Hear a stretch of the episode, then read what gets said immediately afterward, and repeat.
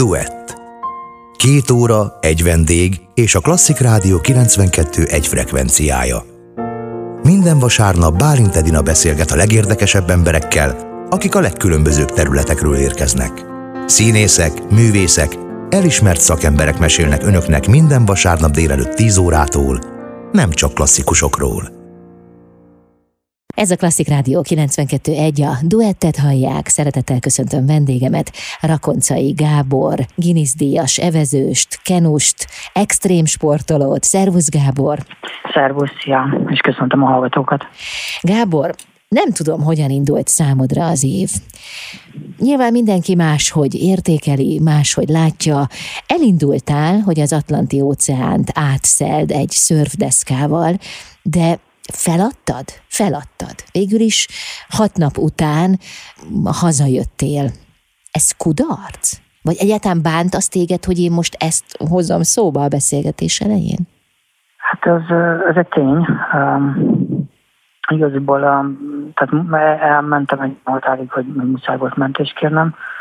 Tehát um, ha, ha úgy nézzük, hogy maga, maga a projekt az nem sikerült, mert hát nem keltem át az óceánon, mint ahogy szerettem volna, tehát innentől ez egy, ez egy kudarc, ez egy, ez egy nem teljesített dolog.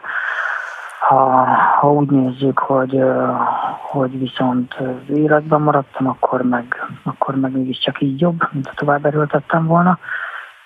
Um, úgy én onnan kezelem az egészet, hogy, um, hogy tanultam belőle, ugyebár um, ez már a hetedik óceánátkelés lenne, és uh, eddig zsinórba összejött minden, ez most nagyon-nagyon nem jött össze és, de, de amúgy úgy vagyok vele, hogy, hogy az óceán az, az megvár, jobban fel lehet készülni, újra neki lehet menni, viszont uh, nyilván a, az igazi kudarc az, az lett volna, hogyha hát ezzel most, most nem tudnám beszélgetni, mert, mert az ember ott marad, mert túllépi azt a határt, amit nem szabad túllépni. Uh-huh. Neked egyébként folyamatosan mérlegelni kell? Tehát, hogy meddig éri meg? Hogy hol van az a pont, az a pillanat, amikor az életedbe kerülhet az út? Hát a, így extrém sportolóként nyilván az a fő cél, hogy, hogy a, veszélyfaktort minimalizálja az ember. Tehát ez egy alaptény. Tehát amikor a déli sarsra mentem, vagy amikor a Grönlandra, vagy amikor az óceánt elvesztem át, ez mindig, mindig ez egy fontos dolog, hogy hogyan lehet minimalizálni ezt a dolgot. De ugyebár a, az is tény, hogy, hogy az ember nem a játszótérre megy ki, tehát egyértelműen sokszorosan veszélyesebb, mint ha itthon lenne, és mindenkinek van máshol van egy határ, amit még be tud vállalni. Ha most egy ilyen, ilyen teljesen másfajta példával megközelíteném, a gépkocsi vezetéssel, akkor van, aki, aki nem is ül be a kocsiba, van, aki mm, csak akkor ül be, hogyha ha más vezető van, aki akkor ül be, hogyha ő vezethető, van, aki közben telefonál és rá hallgat, és nem is figyel oda, és még gyorsan is megy, szóval mindenkinek máshol van az, amit, amit úgy gondolja, hogy neki benne van, ez még belefér és, és ugyanakkor meg, meg az elég sok baleset történik. Szóval, szóval valami, ez, ez egy olyan dolog, hogy az ember tudja, hogy ember belevág az, azért ottanban van egy faktor, és akkor máshol húzzuk meg azt a határt, amivel neki merünk menni. Nyilván, hogy telnek az évek, az első utak után az ember az étvágy egy kicsit nagyobbat mer kockáztatni, aztán ez újra visszacsillapodik. Nekem mondjuk a Ilyen tíz évvel ezelőtt volt az, hogy, hogy már így, így én most úgy látom, hogy félváról vettem dolgokat, ott, ott akkor lett baj is, abból tanultam, utána azóta már csak sokkal precízebben, meg, meg egyszerűen tudom jó, hogy a életemben vigyázni kell rá, meg, meg minden egyéb. Amellett, hogy ezt csinálom, de, de, de, de van egy olyan szint, ami föl nem megyek. Tehát, hogyha ha kicsúszik a kontroll a kezemből, akkor nyilván akkor, akkor tudom azt mondani, hogy akkor most éppen hazamegyünk, átgondoljuk az egészet, újra felépítjük, még ha egy évbe kerül az egész akkor is, de, de, de addig teszem ezt meg, amíg meg tudom tenni, tehát amíg, amíg el tudom ezt dönteni. De most ebben a konkrét esetben ugye az történt, hogy hat nap voltál fent az Atlanti óceánon egy szörfdeszkán alvás nélkül. Tehát ez egy minimum bódult állapot. És neked mégis hajszál pontosan, precízen fel kellett tudni mérni azt, hogy segítséget kérsz, hogy itt a vége. Ez olyan, mintha az embernek félálomban kéne dönteni. Így tudom ezt én elképzelni, mondjuk olyan esetben, ahol az élete a tét. Hát azért, a, azért nem alvás nélkül, tehát az emberi Minimum alvás. Nap, mm, három-négy nap után igen, tehát, tehát, tehát, tehát felborult, tehát nem, hogyha annyi ideig nem alszik valaki, akkor, akkor annyi. Itt, tehát azért van alvás, első nap nem volt, második nap volt kétszer 20 perc, harmadik nap már, már, már majdnem két óra, és akkor is szépen lassan így adottak ezek össze. Annyi, hogy tényleg egy nappal hamarabb el kellett volna kezdeni azt a, a az ökölszabályozza az, hogy napi négy órát össze kell szedni alvásból, hogyha még csak 10 percesével is, de össze kell tudni szedni, mert, mert ha az megvan, akkor relatíve biztonságos a dolog, ha nincs, akkor meg nagyon könnyű hibázni és uh, mire, mire a mentés volt, addigra én már így ezt, ezt megszereztem, inkább itt egy ilyen kihűlés, meg, meg, meg a kimerültségből levő szintén kimerült, kikihűlés miatt kerültem egy olyan helyzetbe, hogy, hogy egyre kevésbé uraltam a helyzetet. De amikor meg kellett hozni ezt a döntést, azt teljesen tisztán lehetett meghozni, meg ez, ez nem olyan, hogy az ember megnyomja a gombot, és akkor érnek érte, hanem hanem a, a negyedik nap már látszódott, hogy nagy a baj, a, a csapat kellett egyeztetni, aztán utána az ember még, még ráhúz egy napot, meg még 30 órát, meg még tudja, ami biztos, és akkor utána, amikor meghoztuk a, a döntést, hogy jó, akkor, akkor ennyi. Uh, onnantól ez mondjuk ilyen a hatodik nap uh, felénél volt, és hát késő éjszaka mentettek ki, tehát nagyon-nagyon sok-sok óra eltelik még ilyenkor. Ez egy nagyon hosszú folyamat, és végig ott, ott kell lenni fejben, meg, meg fizikálisan is pont azért viszonylag kicsi a, a százal, tehát így statisztikailag nem, nem, nem mindig sikeresek ezek a mentések, mert, mert hogyha az illető már túlhúzta azt a határt, akkor, akkor már tehát nem, nem olyan, mint itt az utcán hívunk egy mentőt, hogy, hogy jöjjön most, és akkor az nagyon gyorsan ide fog érkezni, és visznek egy megfelelő helyre szakemberek közé, hanem itt, itt mindenképp órákba kell gondolkodni, hogy az ember olyan területen, vagy nincs úgy szerencsére az időjárásra, akkor meg akár napok, mire mire valaki oda tud jönni a környékre, és meg tudja nézni egyáltalán mi van.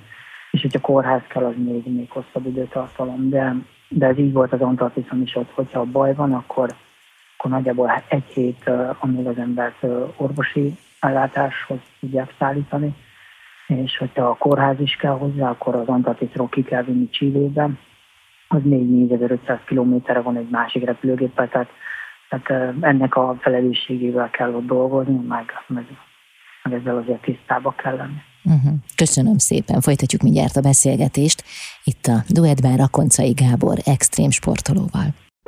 Duett a Klasszik Rádió 92.1-en.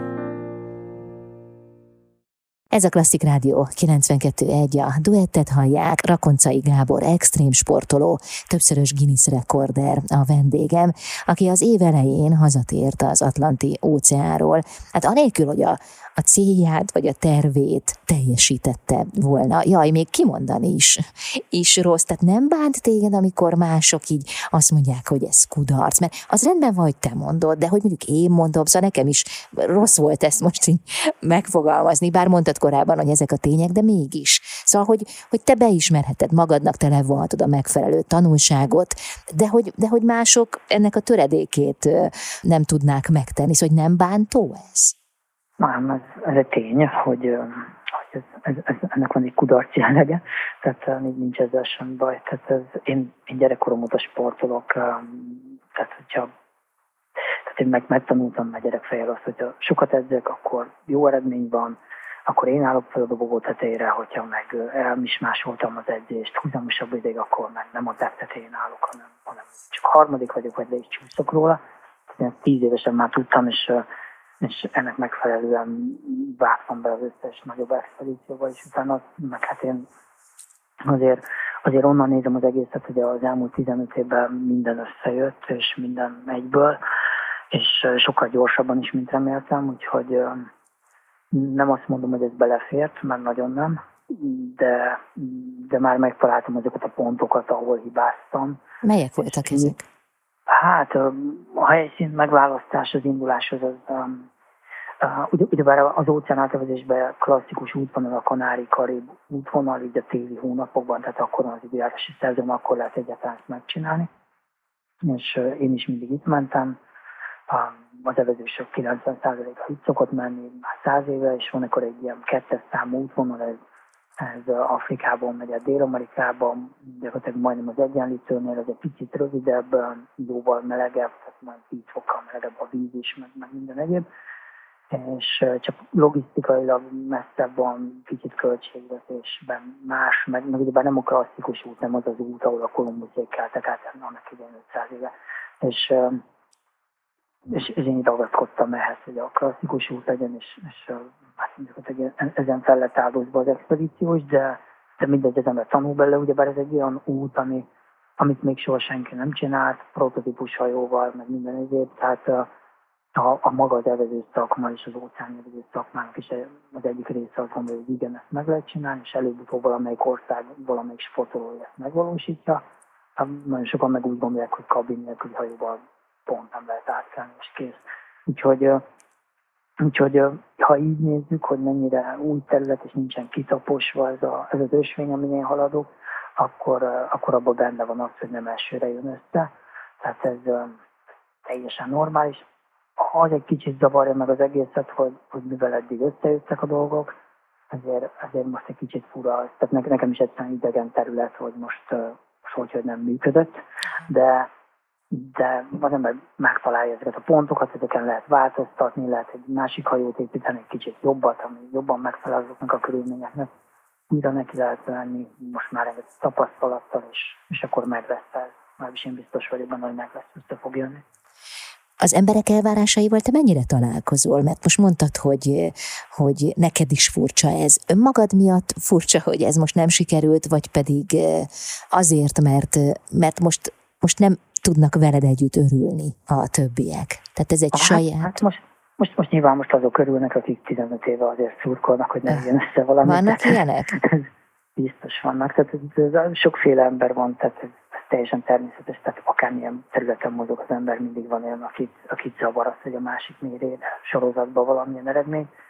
Ez, ez megvolt az, amikor hát az első óceán átevezésnél, a szólóevezésnél, a vitorlázásnál, amikor az Antarktiszra mentem, ott is mondták, hogy 90 kilóztán másfél hónapig, hogy, hogy gondolom, hogy húzni fogok kutyák nélkül, amúgy se bírnám. Meg, meg szóval ott is volt pár ilyen dolog, meg hogy nem voltam hidegbe előtte, előtte nem volt rajtam még sídét, meg minden egyéb. Tehát így Szóval ez így, ez, ez, így, ez így standard van így az ember életében, de hát szerintem ez mindenkinek az életében valamennyire van.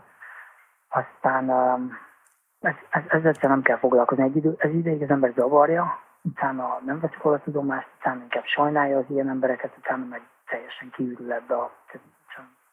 Aztán nincs benne töltés, tehát uh-huh. nem, nem foglalkozik ezzel az ember, mert, mert nem ér annyit, mert tehát én sem foglalkozok egy másik ö, olyan sportágot képviselő emberrel, amihez nem értek, és, és inkább vicces, hogyha velem valaki foglalkozik, vagy főleg negatívan a fotelbe, de, de az, az viszont abban teljesen igazad van, hogy ö, olyan szempontból foglalkozok vele, hogy, hogy ezt tudom hogy az évek alatt kiépült egy elég komoly követőtábor, akik akik vagy más sportolnak, vagy, vagy nem is sportol, vagy teljesen más területen mozog az élete, de, de egyfajta élményt ad a képek, a videók tetszenek, a nem tudom, inspirációt merít abból, hogy, hogy ezt is megcsináltam, futottam pár száz kilométert megint, és akkor, és akkor így, így, így van egy ilyen, ilyen közösség.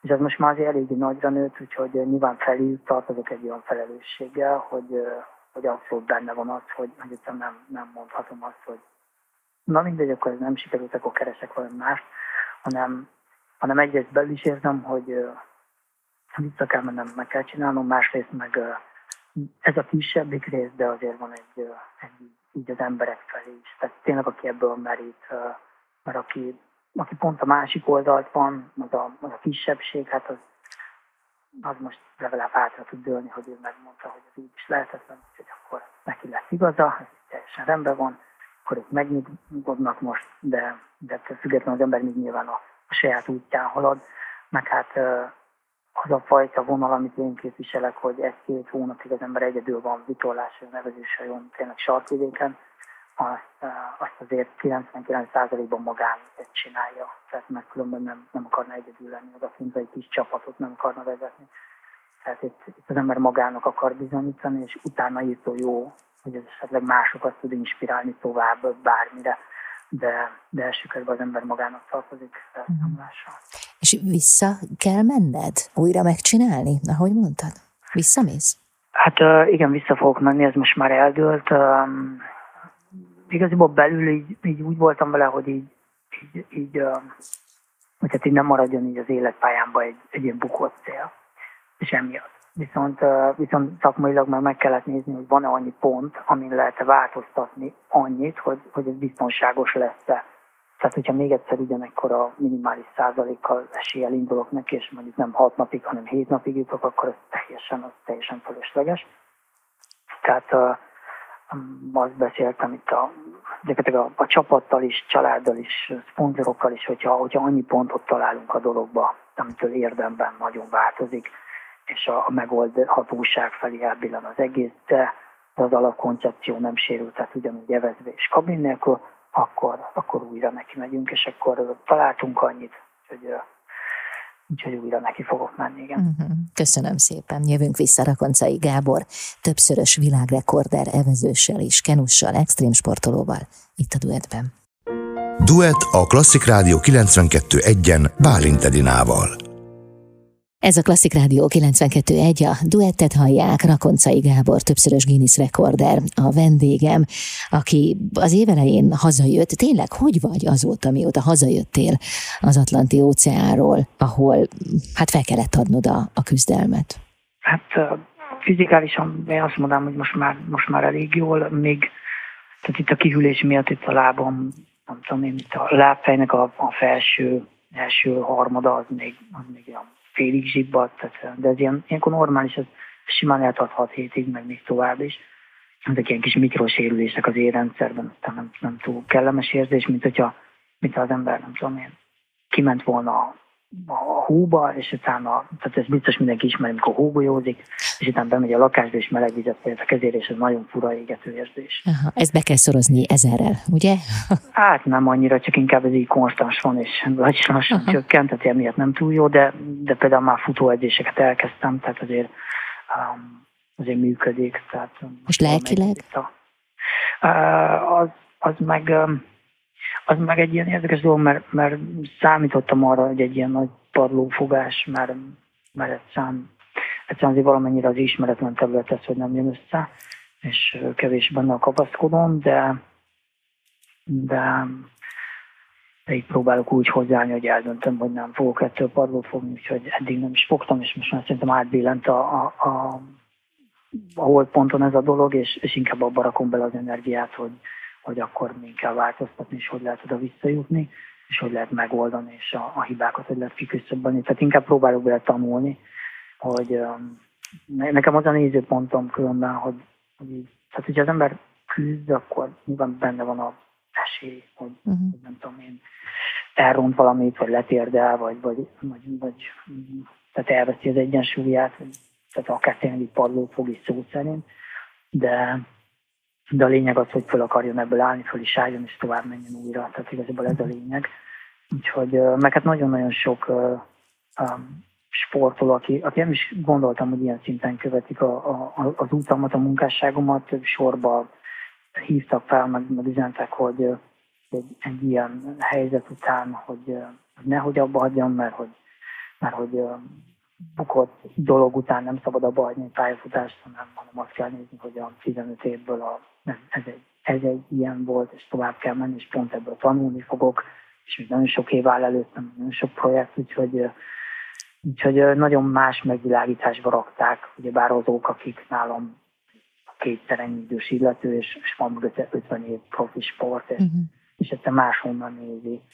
Úgyhogy úgyhogy sokat kaptam így a környezetben is. Uh-huh. És a visszatérésről lehet már valamit tudni? Tehát van például konkrét időpont, hogy mikor mész újra az Atlanti óceánra egy szörfdeszkával? Igen, igen, hát a, a szezon az, az ugyebár novembertől indul, és az, az egy nagyon fontos dolog, hogy így március végéig, április közepéig meg kell érkezni a túlpartra. Tehát ugye a, a hurikán szezont az ember elkerülje, ugye a, a szezonnak a közepe, december-januári indulás az a, az a legideálisabb. Um, tehát, hogyha ha minden terv szerint megy, akkor ez év végén újra neki tudok vágni, hogyha ha bármit nem érzek százszázalékosnak, akkor, akkor pedig csúsztatom a következő évre. van elég egyéb projekt is, amit, amin, amit dolgozom, szóval így tehát tudja biztos, hogy csak akkor fogom csinálni, amikor, amikor, ez, amikor mondjuk így százszázalékos az esély, annak ellenére, hogy, hogy az ilyenfajta extrém sorban sosincsen, sosincsen tuti biztos dolog, de pont ezért is csinálja az ember, mert hogy mivel nem teljesen biztos, azért muszáj a százszázalékot beletenni, hogy, hogy működjön. És például az alvás problémával mit tudsz kezdeni? Tehát arra hogyan tudsz felkészülni? Ugye azt nem lehet, hogy ne aludj egy pillanatot sem. Hát ezt nem lehet, itt meg kell tanulni gyorsan aludni. Micsoda? hát gyorsan aludni, ez, ez úgy néz ki, hogyha most én na- nagyon egyszerűen, meg nagyon nem tudományosan megfogalmazva, ez úgy néz ki, hogy, a, hogy nagyjából egy ilyen másfél órás ciklusokban működik az ember alvása, és annak a, abból van egy negyed óra, ami nagyon fontos, tehát ezt nem szabad kihagyni. De a többi az kvázi majd, hogy nem, ez tényleg nagyon zárójelben, de ilyen töltelék idő. És hogyha az ember nagyon fáradt, ez biztos mindenki tapasztalta, és negyed órára becsukja a szemét, és friss, és nagyon frissen tér magához. És viszont van, amikor végaludjuk a 8 órát, és akkor is ugyebár belekerünk pont egy fázisba, akkor meg az ember fáradtabb, mint amikor lefeküdt és, és ezeket kell tudni viszonylag jól működtetni. Nyilván ez olyan helyzetben, hogy a hajó közben négy méteret liftezik föl le, jobbra-balra dülön kell, meg két percenként becsap egy hullám, meg fúj a szél 60 az, az egy kicsit bonyolítja a dolgot, de, de, de azért ezt elég jól meg lehet tanulni. Tehát a, a páros óceán átevezésnél ott úgy nézett ki, hogy két óra evezés, két óra pihenés, és a két óra evezésbe vagy a két óra pihenő időszakban mindig beleraktunk legalább másfél órányi alvást, és akkor úgy szedtük össze a, a másfél, vagy a két hónap út alatt a, a szükséges alvás mennyiséget, és egész jól működött. Persze nyilván a hajnali órákban van halucináció, meg minden egyéb, de azért egész jól működik.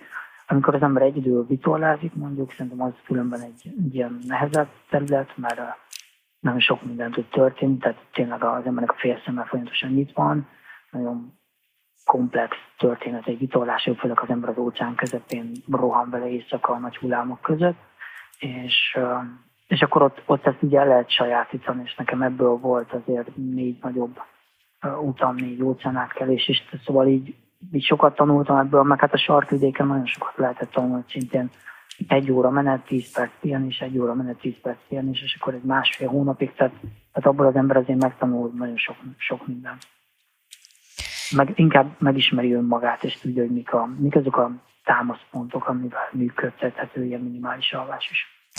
De hát a páros evezésnél van egy másik fél, aki tud rád figyelni. Itt azonban nincs senki, te vagy egyedül az óceán közepén. Tehát például hogyan ébredsz fel? Negyed óra után beállítod az órát, vagy mit csinálsz? Hát itt, itt óra nélkül is tökéletesen működik, mert, mert egyszerűen megtanulja a szervezet, meg, meg a, a annyira aktív az egész dolog, hogy kb. egy 20 percnél többet szerintem tehát nem, nem alszik az ember, már ki kell támasztani magát, hogy kapaszkodni kell, már csak a liftezéstől egyszerűen elsibbad az oldala, amelyiken fekszik, tehát át kell fordulni, föl kell kelni, meg kell nézni, hogy minden oké, okay, célirány nem változott, nem tudom, nagyobb tanker nem jön a környéken, ami veszélyes lehet. Szóval az ember úgy mivel egyedül van, ezért, azért akkor is felelősséget kell vállalni a dologért, amikor alszik, és emiatt az alvás az egy ilyen, egy ilyen elég extrém vonal, de, de meg lehet tanulni különben. Tehát a, a szervezet hihetetlen sok mindent kibír, és nagyon jól tudja működtetni. Az első pár nap ilyenkor mindig kritikus, amíg felveszi a ritmust, és ugyebár ezek olyan dolgok, hogy amit otthon nem lehet végig gyakorolni, mert teljesen más a nyílt sőt, még azt mondom, hogy ha mondjuk valaki kimegy a a földközi tenger az is teljesen más, mert, mert sokkal kisebb dimenziói vannak, mint egy óceánnak. Tehát amikor én például készítettem fel másokat óceánátvezésre, az mindig kint óceánon történt, uh-huh. hogy, mert, mert egyszerűen más közeg, uh-huh. más, más dolgoknak kell megfelelni. Nem lehet a fürdőkádban gyakorolni. Így, mondjuk így, igen, nem lehet a fürdőkádban így gyakorolni, így van. Uh-huh. Köszönöm szépen, Gábor. Jövünk vissza Rakoncai Gábor extrém sportolóval, Guinness díjas evezős kenussal itt a duetben. Duett. Két óra, egy vendég és a Klasszik Rádió 92 egy frekvenciája. Minden vasárnap Bálint Edina beszélget a legérdekesebb emberekkel, akik a legkülönbözőbb területekről érkeznek. Színészek, művészek, elismert szakemberek mesélnek önöknek minden vasárnap délelőtt 10 órától, nem csak klasszikusokról. Ez a Klasszik Rádió 92.1, a duettet hallják, Rakoncai Gábor, Guinness díjas evezős, kenus, többszörös Guinness rekorder a vendégem. Hát olyannyira többszörös Guinness rekorder, hogy például van egy olyan rekordod is, amelyet azóta sem állítottak fel, ez pedig az, hogy 2011. decemberében kenuval elindultál az Atlanti óceán átszelésére. Mindez sikerült, te lettél az első, aki a világon egyedüliként átkelt, még egyszer mondom, kenuval, és mindez ezt 77 nap alatt teljesítette. 2012 valamikor márciusában. Így van, így van. Um, érdekes, hogy amikor én, én megtudtam azt 11 közepén, nagyjából 2011 év közepén, hogy, hogy, hogy ezt még nem csináltam meg senki, akkor teljes pánikba estem, hogy hú, mekkora lehetőség. Um, ugyebár ezt onnan kell nézni, hogy az óceán átvezés, mint extrém sport, egy száz éve űzik különböző emberek leginkább a angol és francia nemzetiségűek, és de átkeltek már kajakkal, átkeltek már vízibiciklivel, szörfdeszkával, vagy, vagy tehát ilyen, tehát ami vitorla volt, kájternyővel, de volt, aki már úszott pisztol, már minden volt, tehát minden, ami nem az óceánra való mondjuk így, és, és a kenúzás kimaradt, holott az a legősibb ilyen ember által meghajtott eszköz. És és amikor ezt megtudtam, hát akkor egyből, na akkor ez, ez nekem kell, akkor az én leszek az első, és akkor biztos voltam, hogy valaki még be fog előzni, és hát ez most már tíz éve volt, és azóta sem más nem is vágott neki. Előtte mondjuk többen megpróbálták, tehát még Magyarországon is volt két, két ember, aki ezt nagyon komolyan tervezte, de, de, de általában mindenki csak a tervezésig vagy elindulás kimentették, visszafordult, stb. stb. volt és, és valahogy ez az út ez rám várt. Úgyhogy én, én nagyon hirtelen pár hónap alatt raktam össze az egész projektet, és, és akkor egy, egy elég küzdelmes 77 nap után sikerült ezt, ezt abszolválni, és hát azóta se én azóta se csináltam még senki. És mi lehet ennek az oka szerinted, hogy senki nem gondolta azt, hogy útra kell kenúval az Atlanti óceánon? Az, az egyik az egy sima gazdasági oka van, Aha. hogy ha, ha valaki mondjuk át akar kelni az óceánon mondjuk evezve, tehát valamilyen evezős nemben, akkor az óceáni evezős hajók azok értékesíthetőek, mivel minden évben mondjuk 30 ember átevezi az óceánt. Tehát, hogyha én most építek, vagy veszek egy óceáni evezős hajót, akkor az út után el tudom adni, hogyha egy jó utat megyek, akkor az viszonylag eléggé, eléggé szép áron is el lehet adni. Viszont, hogyha én átkenuzom az óceánt, mivel, mivel nincsenek úgy piaca, mert felhasználói, mert más nem csinálja, innentől nem eladható a hajó, tehát maximum eszmélyértéke van. De az a pénz, az az, az idő, az az energia, az, az megáll benne. És, és egy ilyen evezős projektnél, hogy bár hajó a legnagyobb költség, tehát tehát van egy ilyenfajta gazdasági oka. Aztán van egy olyan fajta vonala, hogy sokkal lassabb, mint egy rendes, hagyományos evezős hajó bár itt csak a felső dolgozik nagy részt, a evezésaiban meg azért nagyon szépen viheti az ember a terhelést a lábaival is, meg a, egyrészt a, a tehát a, a gurulőülés miatt, hogy csak a felső testével hátradől már sokat ülök a, a dolgon, és, és akkor ezt ki lehet tapasztalgatni, hogy hogy legyen minél kevesebb energiával, de hogy menjen minél gyorsabban a hajó kint a nagy hullámokon a nyílt A, kenúval nem annyira szépen lekövethető ez, tehát ez sokkal macerásabb, és aki azért egy ilyen projektbe belevág, azért az, itt sok mindent mérlegel, és akkor a, a, az emberek azért nagyrészt megelégszenek azzal is, hogy így is egy hatalmas kaland, így is egy nagyon nagy kihívás, és, és aztán nem akar kockáztatni, meg hát meg még egyszer így anyagilag nem mindegy, hogy a hajó értékesíthető az út végén, vagy nem. És arra nem gondolsz, hogy a veszélye miatt nem indul senki erre az útra? Hát a, a, a, az a fajta veszélyfaktor, az a objektív veszély, az, az ugyanúgy konstans mindegyik hajó nem miatt. Tehát, uh-huh. itt most Tehát nem veszélyesebb a kenu, ezt mondod ezzel? Nem, nem, nem, nem. nem. Tehát ugyanúgy van egy kabin rajta, ugyanúgy kormánylapát, minden egyéb, tehát műszerek. Tehát, tehát ez igazából csak a meghajtás más, egy picit lassabb az eszköz. Aha, aha. Na jó, de például a szörf az mondjuk azért már egy fokkal, vagy két fokkal, vagy tíz fokkal mégiscsak veszélyesebb. Tehát nem áll Igen, a, a családod hát, haja szála az égnek az ötleteitől? Hát, igen, szóval, szóval így, így félmondat, hogy ez, ez a fajta műfaj, hogy én, én kabin nélküli hajóval akarom, ez a fajta minimalista gondolkodás, ez, ez nyilván egy kicsit veszélyesebb, meg kényelmetlen sokkal, de, de, de ilyet, mivel még nem csinált senki, ettől érdekes számomra.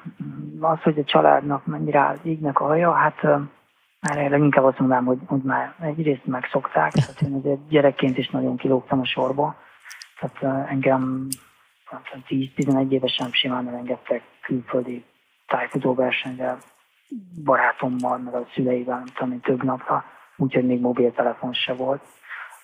Ma már egy picit más a világ, és, és aztán tehát, tehát így aztán jöttek a teljesítménytúrák, aztán az óceán átvezés 20 évesen, tehát így, így igazából megszokták azt, hogy én, én ilyesmiket csinálok, és meg hát annyira ismernek, hogy tudják, hogy azért azért felelősség teljesen csinálunk. Tehát ugye bár nagyon máshogy néz ki ez kívülről, egy, egy hírből csak hallani erről, hogy jó ég, már megint mit csinál ez a gyerek, és már megint kockáztatott, meg, meg, meg írtóveszélyes, meg minden, tehát nyilván a, a szűk környezet az, az inkább azt látja, hogy 15 éve ezt csinálom, de már gyerekként is azt csináltam, és csak erre a projektem mondjuk másfél évig készültem, és meg, meg ismerik a gondolkodásmódomat, hogy azért, azért tehát én inkább meg akarom oldani a problémákat, és nem, nem, nem valahogy átvészelni és bekockáztatni, hogy valahogy hát ha megoldódik magától. Tehát, tehát ők, akik test közelből máshonnan nézik ezt.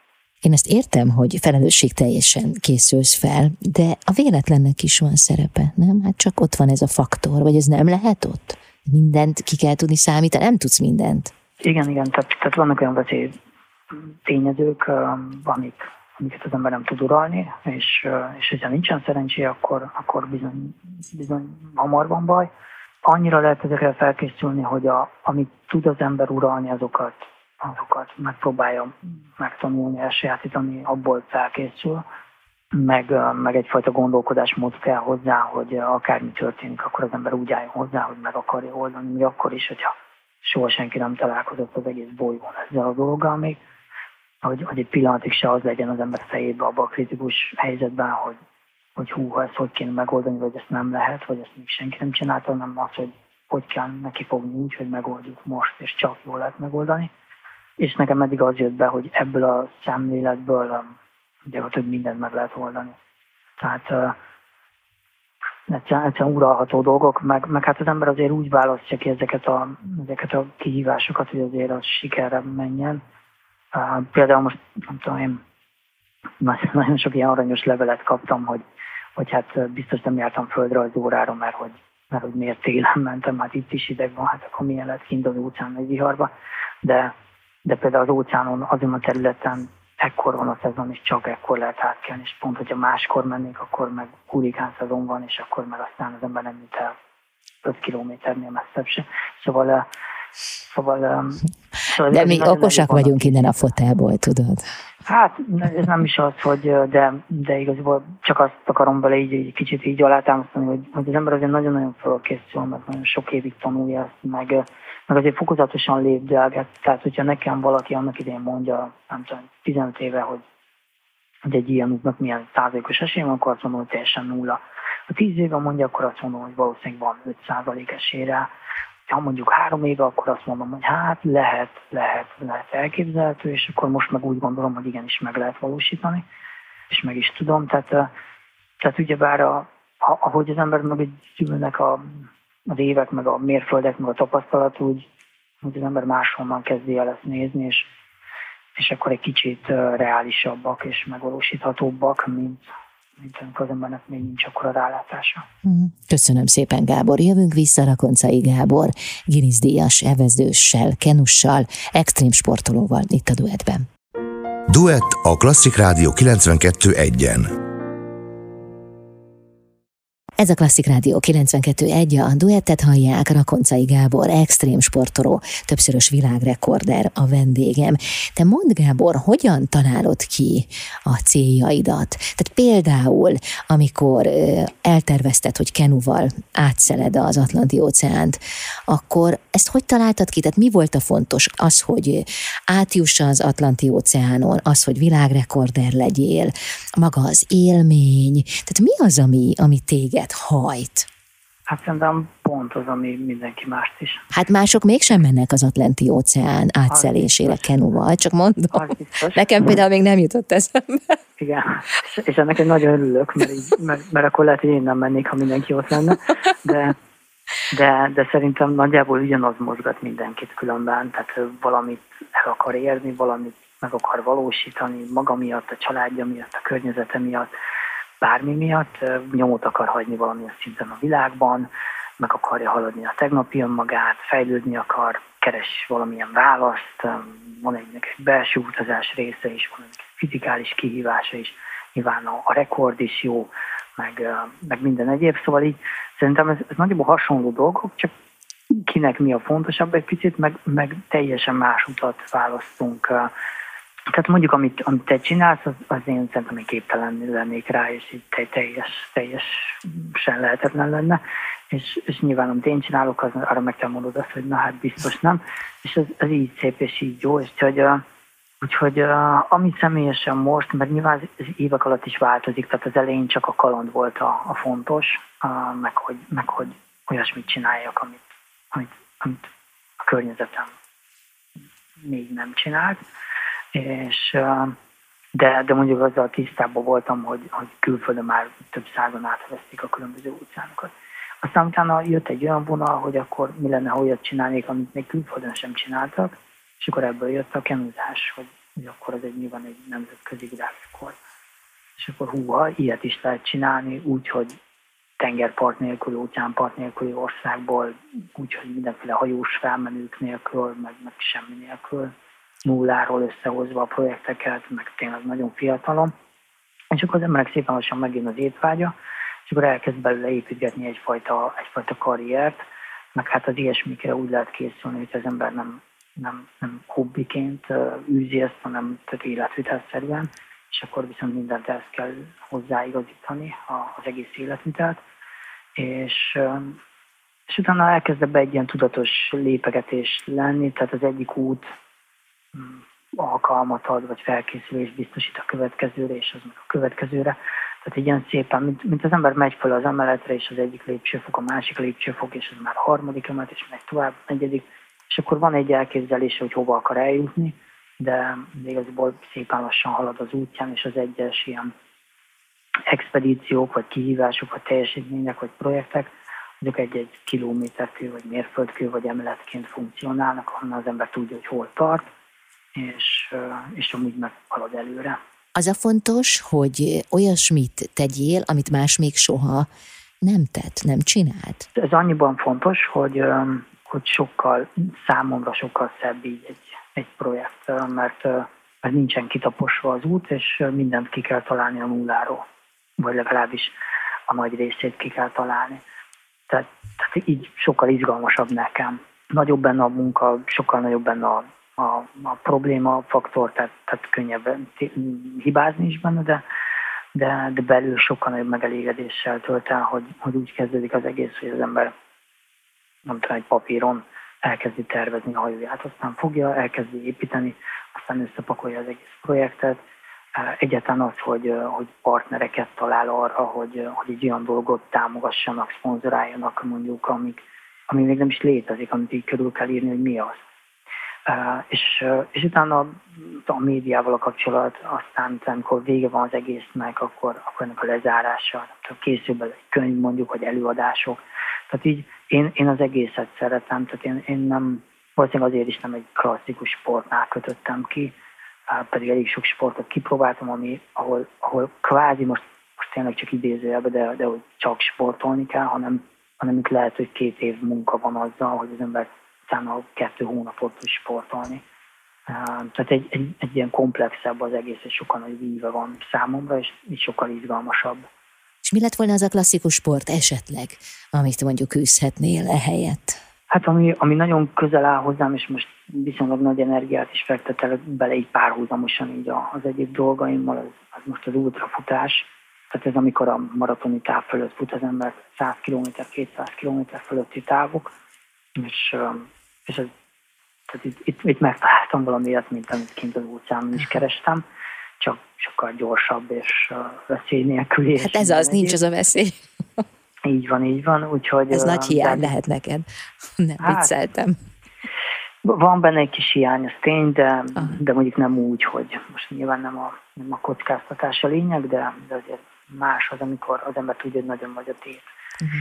Tehát így, így a, ebbe a hosszú távú futásba találok olyan felületeket, ami nagyon-nagyon izgalmas, látok benne fejlődési lehetőséget. Tavaly volt például egy 24 órás futóverseny, ahol sikerült egy második helyezést összeszedni a nyílt kategóriába, vagy, vagy volt egy barát, van egy barátom az Ötvös Ádám, akivel tavaly előtt, igen, ez most szűk két éve volt, átfutottuk Magyarországot, ez 681 kilométer volt, és ez nagyon-nagyon szép dolog volt, tehát ilyen nagyon-nagyon jó emlék volt.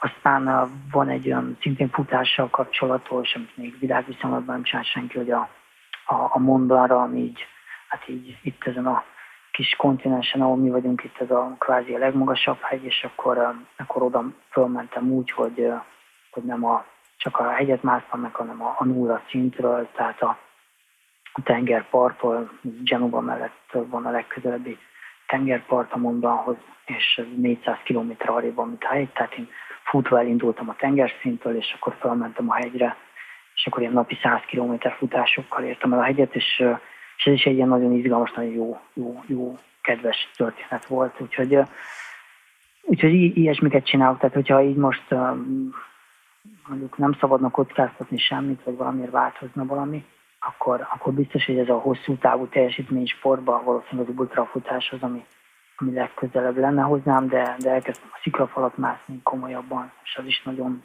nagyon-nagyon közel áll hozzám, nagyon fókuszáltnak kell lenni, nagyon, nagyon ismerni kell az embernek a képességeit, úgyhogy az is egy nagyon érdekes dolog. Annak idején tájfutottam, kilenc éven át lehet, hogy egyszer, lehet, hogy újra, újra elkezdem, felveszem azt a vonalat is. Csak egyiknél sincs ott az óceán. Igen, igen, igen. Hát vagy nem is az óceán, mert a Grönlandon se volt, de, de maga az a, igazából az a, az a fajta rész, hogy, hogy hetekig az ember halad egyfajta cél felé, és napi szinten old meg problémákat, és, és közben megy, megy, megy, és csak magára, vagy csak a csapatára számíthat, úgyhogy ez, a, hát, ez nyilván egy ilyen plusz valamit ad neki. Persze. Uh-huh. Te otthon unatkozol? az biztos, hogy világjárvány előtt azért jobban megtaláltam a dolgaimat, így, uh-huh. mint mindenki más, de most még több idő van futni. Uh-huh. Egy, például a futó eredményem sokkal komolyabbak, mint eddig bármikor, mert nagyságrendel több időt tudok ráhozni. Am- amúgy én meg előadásokat tartok azért nagy részt a céges rendezvényeken, meg most ez, ez nyilván nagy rész megint online egy éve, meg iskolákban tartok karitatív előadásokat, úgyhogy ma például pont az eltén volt egy beszélgetés, múlt héten a Szemelvesz Egyetemen, előtt a Kodolányin, szóval így én elég sok, tehát én nagyon szeretek így az emberek között lenni, és, és megosztani azt, amit, amit ott nagy nehezen összeszedtem, akár élményt, akár tudást, gondolkodásmód, bármit. Úgyhogy én, én viszont egy ilyen aktív életet élek, tehát hogyha ha tényleg otthon kéne maradni itt, itt non-stop, akkor az nem azt mondanám, hogy unatkozok, mert, mert engem még úgy neveltek, hogy, hogy csak a, az intelligens ember nem tud, nem tud unatkozni, aztán úgyis csinálja, ki kell, hogy valamit találjon, de és, és ezt próbálom azért így alkalmazni is, de hát elfoglalom magam, de nyilván, nyilván én is nagyon várom, mint szerintem mindenki más, hogy visszarendeződjön a világunk, és akkor lehessen jönni-menni kicsit máshogy, mint most. Például az óceánra jövünk vissza. Például az óceánra. Rakoncai Gábor többszörös Guinness világrekorderrel. Duett a Klasszik Rádió 92.1-en Bálint Edinával. Ez a Klasszik Rádió 92.1, a duettet hallják Rakoncai Gábor, Guinness rekorder, a többszörös Guinness rekorder. Hát ez fontos, hát miért csinálná az ember, ha nem is hangzik el később. De tényleg ez neked fontos?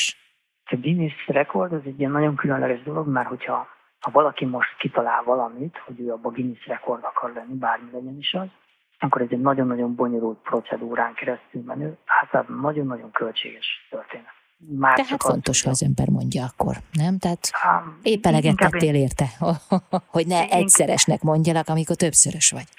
Így van, így van. Ez az mondjuk poén, hogy, vagy ez a, áteveztem az óceánt, igen, kétszer, kaptam Guinness díjat, igen, kétszer, szóval így, ez így vicces, de, de igazából az a lényeg, hogy, hogy én tudom, hogy mennyire nehéz megszerezni egy ilyen díjat, akkor meg a, az óceánjelvezős sportolók azért egy, egy picit könnyebb helyzetben vannak, mert a, a Nemzetközi Óceánátvező Szövetség um, elég jó kapcsolatot ápol a, a, a, az angliai guinness és, uh, és hát gyakorlatilag ők terjesztik fel ezt az ember tudta nélkül, és kezelik az összes ilyesmit, és össze megcsinálják azt a rendezvényt, ahol odaadják ezt a díjat, meg minden egyéb. Tehát igazából én mind a két guinness úgy kaptam meg, hogy kis ujjamat nem mozdítottam érte túl a teljesítményen, tehát ez az adminisztrációs, bonyolult és költséges vonal, ez nekem ismeretlen, és, és egy kicsit így szerencsésebb helyzetben vagyok, de hát ez, ez már mi. Három könyved is megjelent, ezek közül az egyiknek az a címe, hogy Átkelés a végtelenen. Hát hol van számodra a végtelen? Hát ez a, ez a transatlantikus útról szól, meg a mögötte levő filozófiáról, meg minden egyébről. A maga az óceán az a végtelen egyrészt, és ennek azért van egy ilyen belső vonala is, hogy az, az emberi élet az úgy tűnik, mint egy ilyen végtelen lenne, de mégiscsak idővel átkelünk rajta, tehát ez mégiscsak kínosan véges, és az óceán is valahol ilyen, hogy így, így amikor ott van az ember, és megtett 100 kilométert vagy 1000 kilométert is, és, és még mindig ugyanott van kb. Tehát így semmi nem változott a, a végtelenbe sikerül.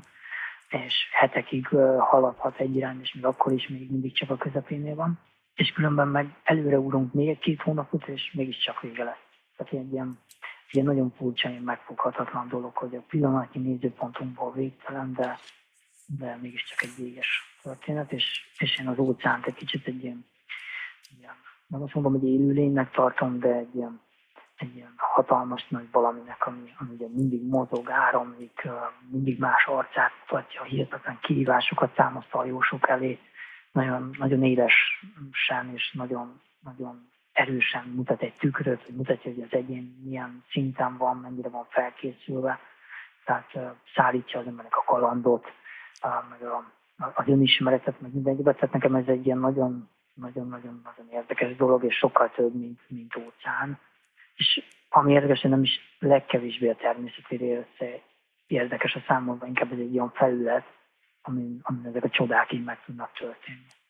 Ennek a könyvnek az az alcíme, hogy tudatos átkelés önmagunkon. Tehát valójában, amikor az óceánra mész, akkor saját magad szeretnéd legyőzni, mert szinte ezt mondod ezzel a címmel. Igen, igen, ez a tudatos átkerés munkócsányjal, igen, ez egy, ez egy ilyen cím, vagy alcím, de, de én azt vettem észre különben, és akkor pedig most nem magamról, hanem mert én, én igen, én egy ilyen belső utat látok ebbe. Tehát mint aki, aki elmegy a kaminóra, Aha. és így kiszakítja magát a normális, megszokott civil életéből, és bakancsolt húz, és teljesen máshova kerülnek a fontosságok, és onnan most, most mindegy, hogy milyen vallási indítatás vagy nem, de, de de onnan máshol, más szögből rá tud látni amúgy az életére, a civil életére, és, egy kicsit máshogy kerül térbe, tehát egy kicsit komplexebb tudás lesz önmagáról.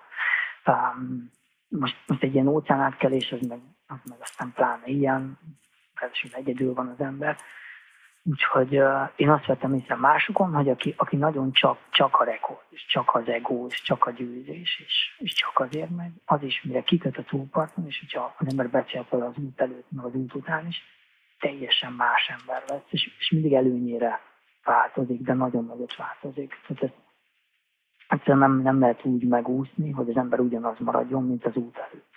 És persze mondhatjuk erre, hogy az ember a, a, a hétköznapokban is folyamatosan változik, mert mindenki változik, de, de ez egy-egy ilyen óceánátkelés az így, az így éveket ad, vagy veszel. Ugye bár um, ilyen nagyon tömény élmény, tehát um, semmihez se hasonlítható, nagyon markáns tapasztalás. Te miben változtál? Hát, uh, amit, amit kívülről mondtak, hogy bár család vagy, vagy barátok, az egyrészt nyilván sokat türelmesebb vagyok, mert, mert az ember megtanulja a türelmet odakint, amikor mondjuk egy hétig vár egy a, a szélre az egyenlítőnél egy vitorláshajóval, vagy amikor várja, mikor kell föl már annak, hogy egy picit visszamelegedjen. És, és így a, a türelem mellett talán nyilván, nyilván a, a kitartás rész, az ember hisz magában, hisz a hajójában, hisz a felszerelésében, a csapatában, bármiben. Aztán, aztán tanul egy ilyen probléma megoldó képességet is továbbfejleszteni, hogy, hogy akármilyen helyzet van, akkor, akkor biztos van megoldás, ha az ember meg akarja oldani. És akkor ezt olyan magas szintre el lehet vinni, hogy az ember bele se tud gondolni abba, hogy ne lenne megoldása egy adott szituációnak. Meg amit szerintem egy nagyon-nagyon fontos, hogy megtanulja az ember az, hogy a történésekért, amik körülötte történnek, ő a felelős. És, és nem hibáztathat senkit, főleg egy szóló projektben. Tehát nem mondhatom azt, hogy ez, ez miatta van, vagy miatta van, hanem csak miatta. Az összes jó dolog is, tehát az eredmények is, meg az összes hiba is mindig, mindig én követem el, viszont ez ad lehetőséget arra, hogy legközelebb az ember változtasson. Nyilván az, hogy viharban vagy célcsendben, az, arról én nem tehetek, mert az, az kívülről jön, de, de az ilyen extrém sportolás az, az attól függ, ami a természetben zajlik, hogy az ember megtanul együtt dolgozni a természettel, és hogyha vihar van, akkor bizonyos irányba lehet haladni, és bizonyos sebességgel, ha célcsend van meg, akkor meg máshogyan, de, de az a lényeg, hogy, hogy az adott felületekből mit tud az ember kihozni a helyzetekből. De ha jól értettelek téged, akkor az nagyon fontos, hogy nem arról van szó, hogy legyőzni a természetet, hanem hát, együttműködni vele. Így van. Hát együttműködni vele, az, az nem is azt mondom, hogy együttműködni vele, mert az tényleg független is az óceán, hogy most ott vagyunk, vagy nem vagyunk, akkor is ugyanazt csinálja. De az tény, hogy kihozni belőle, a, amit lehet. Tehát, hogyha van egy, egy bizonyos szituáció, akkor abban, amit lehet kézni, tehát mondjuk olyan idő van, hogy lehet aludni, akkor, akkor alszunk. Ha olyan idő van, hogy nem lehet aludni, mert fogni kell a, a kormányt vagy az evezőt, és most éppen teljesíteni kell, hogy egyetlen életben vagyjon az ember, akkor meg, akkor meg azt lehet bele kihozni. Tehát inkább az, hogy a változó körülményekből kihozni a, azt, ami nekünk a legideálisabb, tehát a maximumot, ami, ami előre felel. Köszönöm szépen, Rakoncai Gáborral jövünk vissza itt a duetben. Duett. Két óra, egy vendég és a Klasszik Rádió 92 egy frekvenciája. Minden vasárnap Bálint Edina beszélget a legérdekesebb emberekkel, akik a legkülönbözőbb területekről érkeznek. Színészek, művészek, elismert szakemberek mesélnek önöknek minden vasárnap délelőtt 10 órától, nem csak klasszikusokról.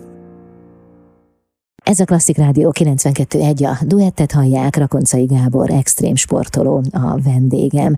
Gábor, úgy sejtem, hogy ahhoz, hogy te magadnak építed a hajóidat, vagy te is részt veszel a hajó építésében, szerepe van abban is, hogy te építészként végeztél. Tanultam építészként, igen. Nem végezted el? Úgy emlékeztem. Nem, a, a diploma előtt egy fél évvel eljöttem az egyetemről, mert nem tudom, hova elmentem akkor is hajózni.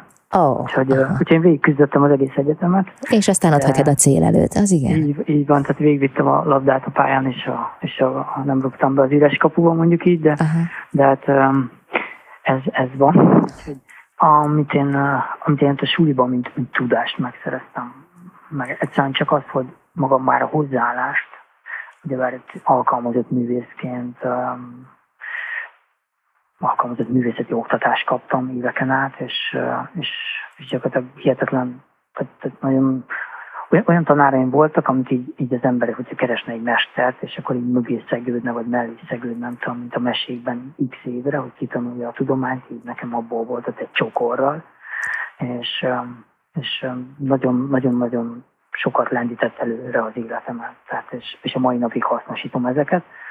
Úgyhogy maga a hajótervezés az abszolút az innen jött az egyetemről, hogy maga a tervezői hozzáállás, formatervezés, építészet, tervezőművészet, hogy, hogy valamit létrehozunk, és akkor minek kell megfelelni.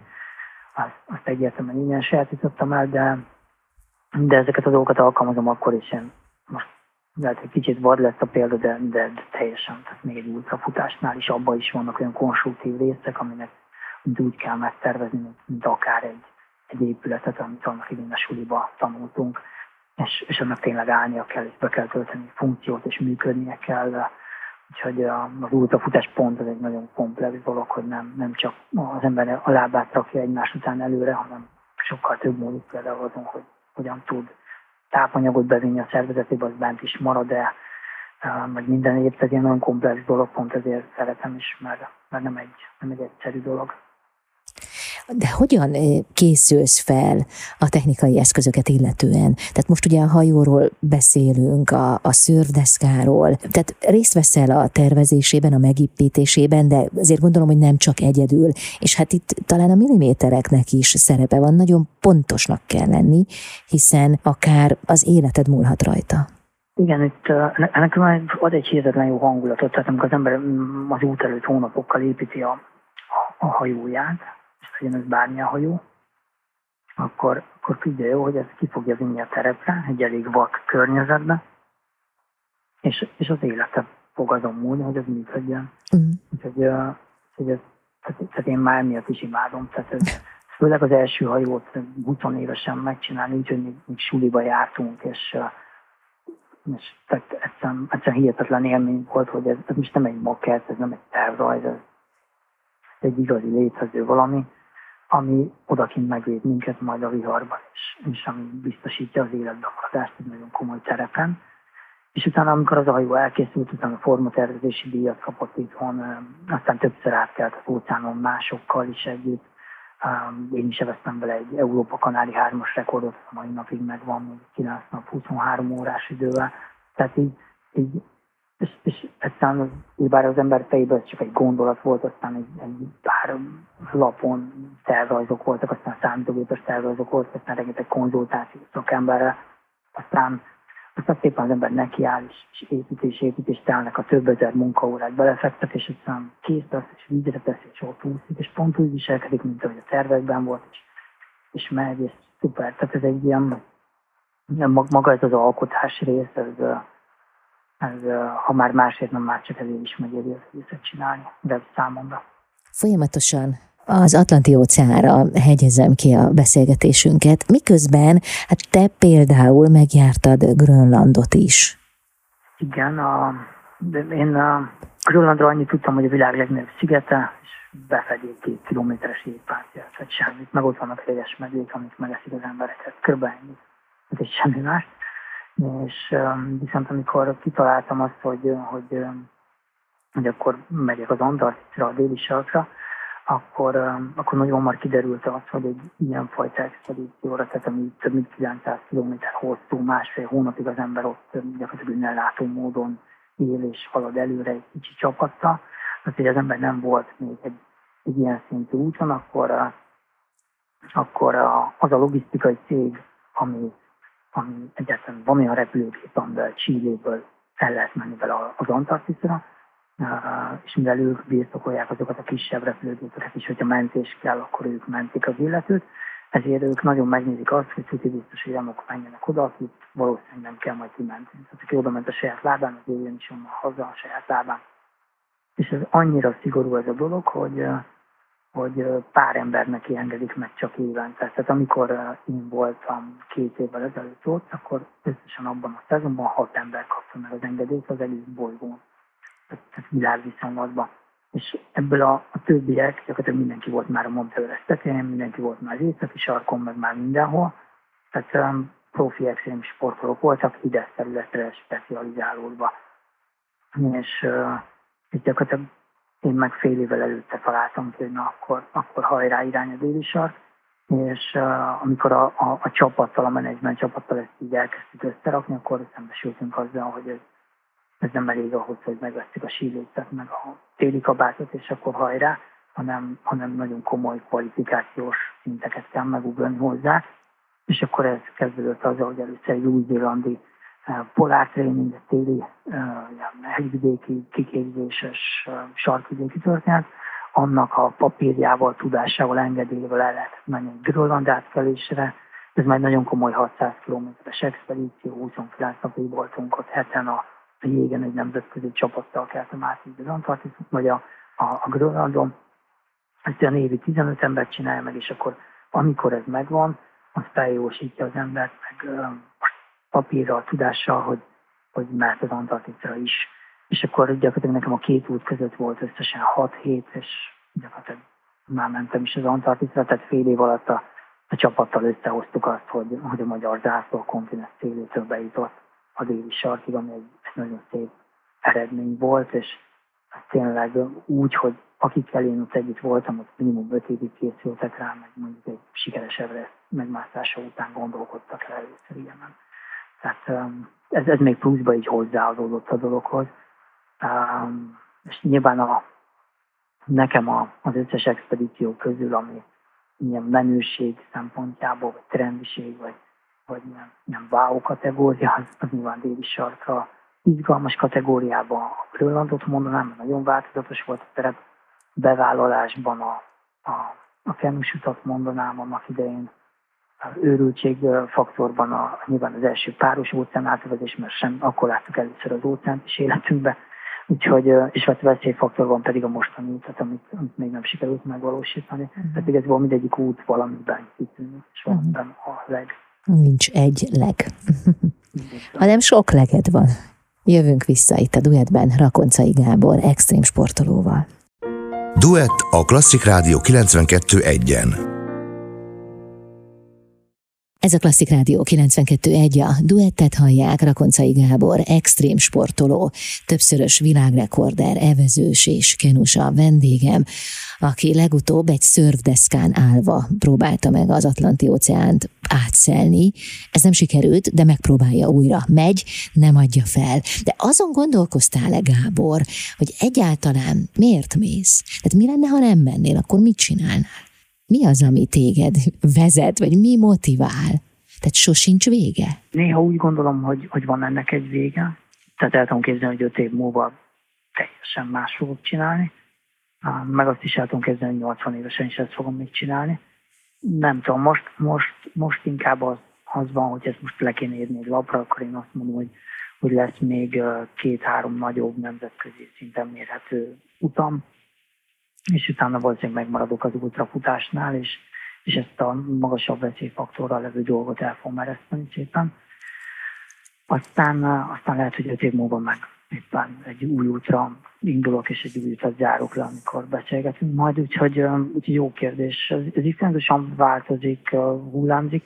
Az biztos, hogy az, amíg, amíg az ember érzi belül azt, hogy, hogy ez az útja, hogy erre kell mennie, tehát érez egyfajta hívást, és fizikálisan, mentálisan, háttérrel, technikailag, tudással mindenhogy föl tud készülni, addig, addig szerintem addig ez, ez, nem menni kell. Tehát ennyi. Ez viszonylag egyszerű, hogyha, hogyha bármelyik feltétel már nem működik, akkor, akkor viszont tudni kell váltani, vagy el kell tudni ereszteni, mert, mert ahhoz meg túl értékes nyilván az ember élete, hogy, hogy kockáztassa, mert, mert lehet, hogy egyszer-kétszer bejön, de mondjuk húzamosabb ideig nem jön be. Vagy elég, ha csak egyszer nem jön be. Így van, így van, egy, egyszer pont elég hibázni, mert, mert ezek olyan, itt, itt, itt nem lehet kicsit hibázni. Tehát um, itt, um, itt, itt komoly tétje van a dolognak. Gábor, tíz éve mi történt? Mert egyszer tettél egy ilyen utalást, hogy akkor nagy veszélyben voltál.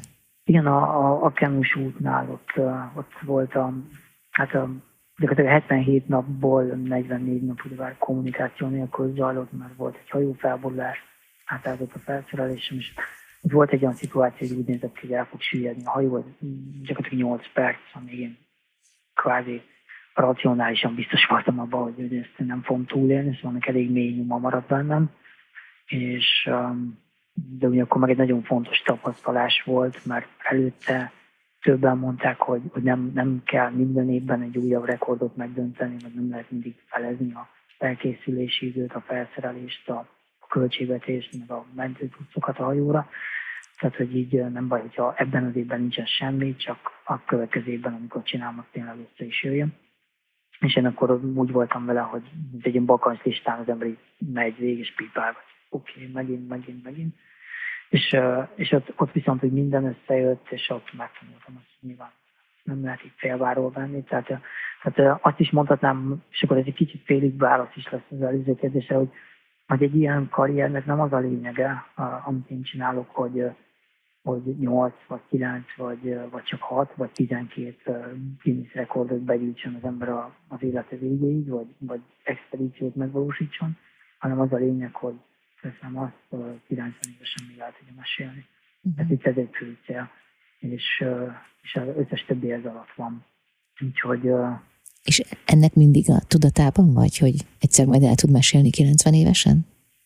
Um, amikor, amikor tervezem az utat, akkor igen, amikor benne vagyok az adott helyzetben, akkor nyilván csak az adott szituációra fókuszálok, tehát akkor én mindent kirekeztek. Um, egyszerűen az elmúlt 15 évben ez alakult ki, ez működik a legjobban.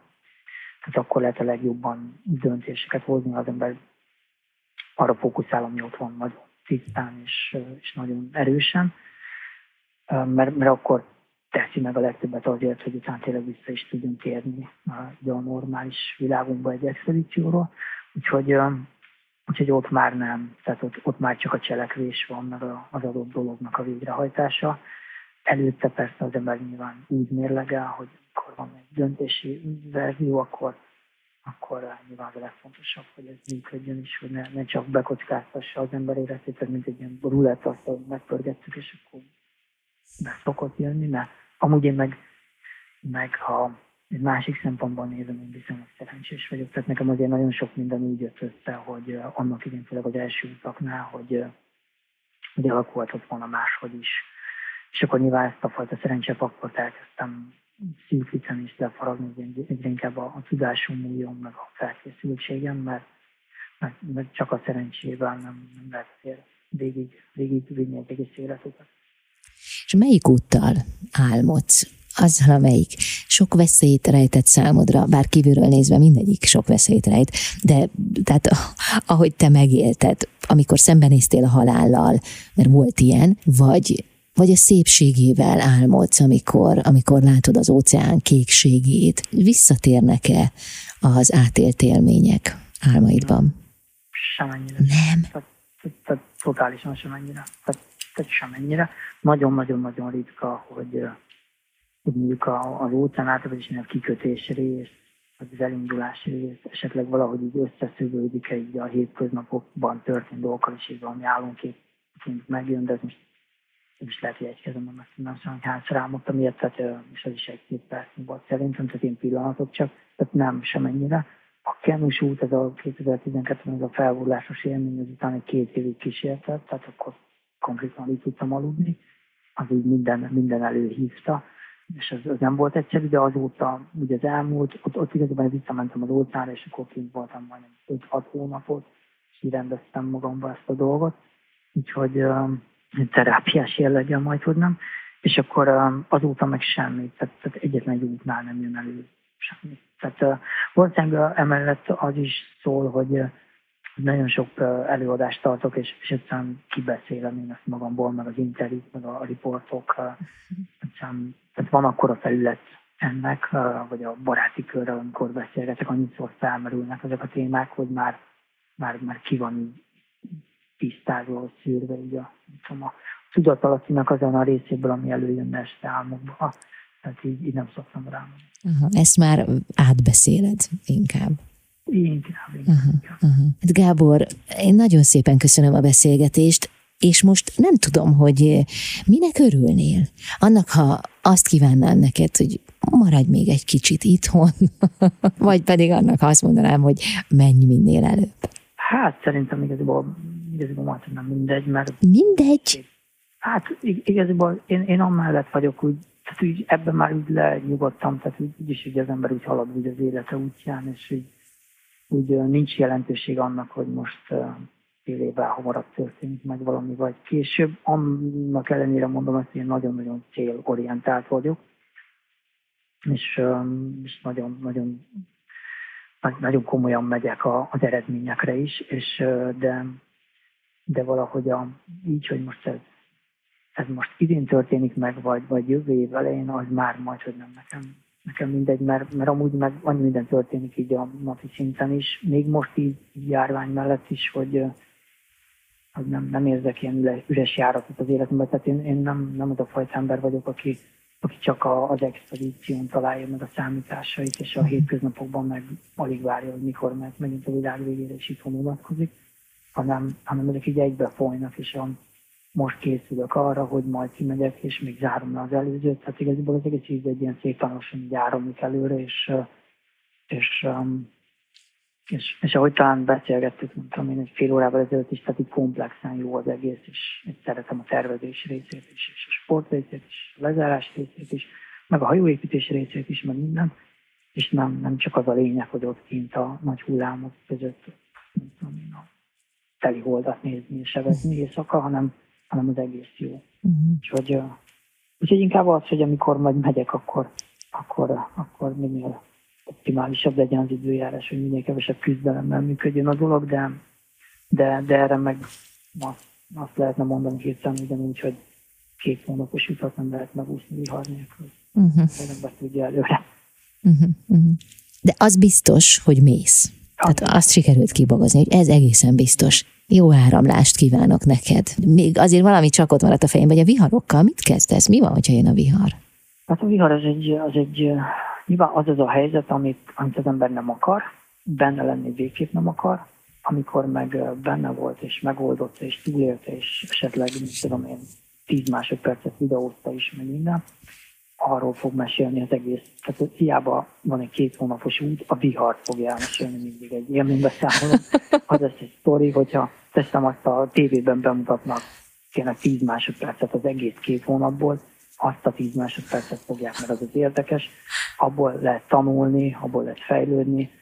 Úgyhogy ez, ez, ez mindig ilyen, úgyhogy én úgy is gondolom, hogy a, amikor az ember egy élete egy picit nehezebb, mint, mint ahogy gondolja, mint ahogy várta, mint hogy számította, az nem biztos, hogy baj, még akkor is, ha amikor benne vagyunk ebben a nehézségben, akkor nagyon nem akarunk benne lenni, mert, mert a, a nehézségek azok, azok, azok a mi nagy tanítóink, tehát abból lehet profitálni, és így az ember visszaemlékszik, amikor minden nagyon ideális, tehát kis, kis, rózsaszín, kis ki van kövezve, és valaki kézen fogva vezet minket előre, és hátérzem a szól halkan, és tényleg nulla kihívás van akkor a hétköznapjainkban, azokra nem is szoktunk emlékezni. Amikor volt egy nehezebb periódus, és, és valahogy túléltük, valahogy fejlődtünk belőle, valahogy együttünk tőle, azt szoktuk elmesélni, ugye bár társaságban is, tehát az, az inspirál minket, hogy na, amikor, mit tudom én, öt évvel ezelőtt, és, az, és akkor azt megcsináltam, és tovább mentünk, az, az egy történet, amikor,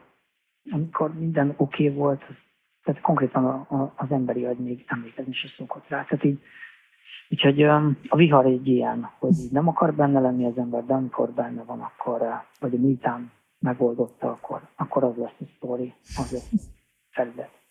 Látod, mi meg két órát végigbeszélgettünk, és csak a végén volt szó a viharról, ami pedig a lényeg. A vele járulja, de mondjuk a Aha. Hát akkor legyen vihar az utadon, hiszen úgy sem tudod megúszni, úgy is lesz, de ne túl nagy. Okay. Ez így jó, ugye? Az így okay. De azért ne legyen túl kockázatos. Nagyon szépen köszönöm a beszélgetést. Én is köszönöm. Köszi. Rakoncai Gábor, extrém sportoló, többszörös világrekorder, evezős és kenus volt a vendégen itt a duetben. Én ezzel búcsúzom is, Bálint Edinát hallották, viszont hallásra.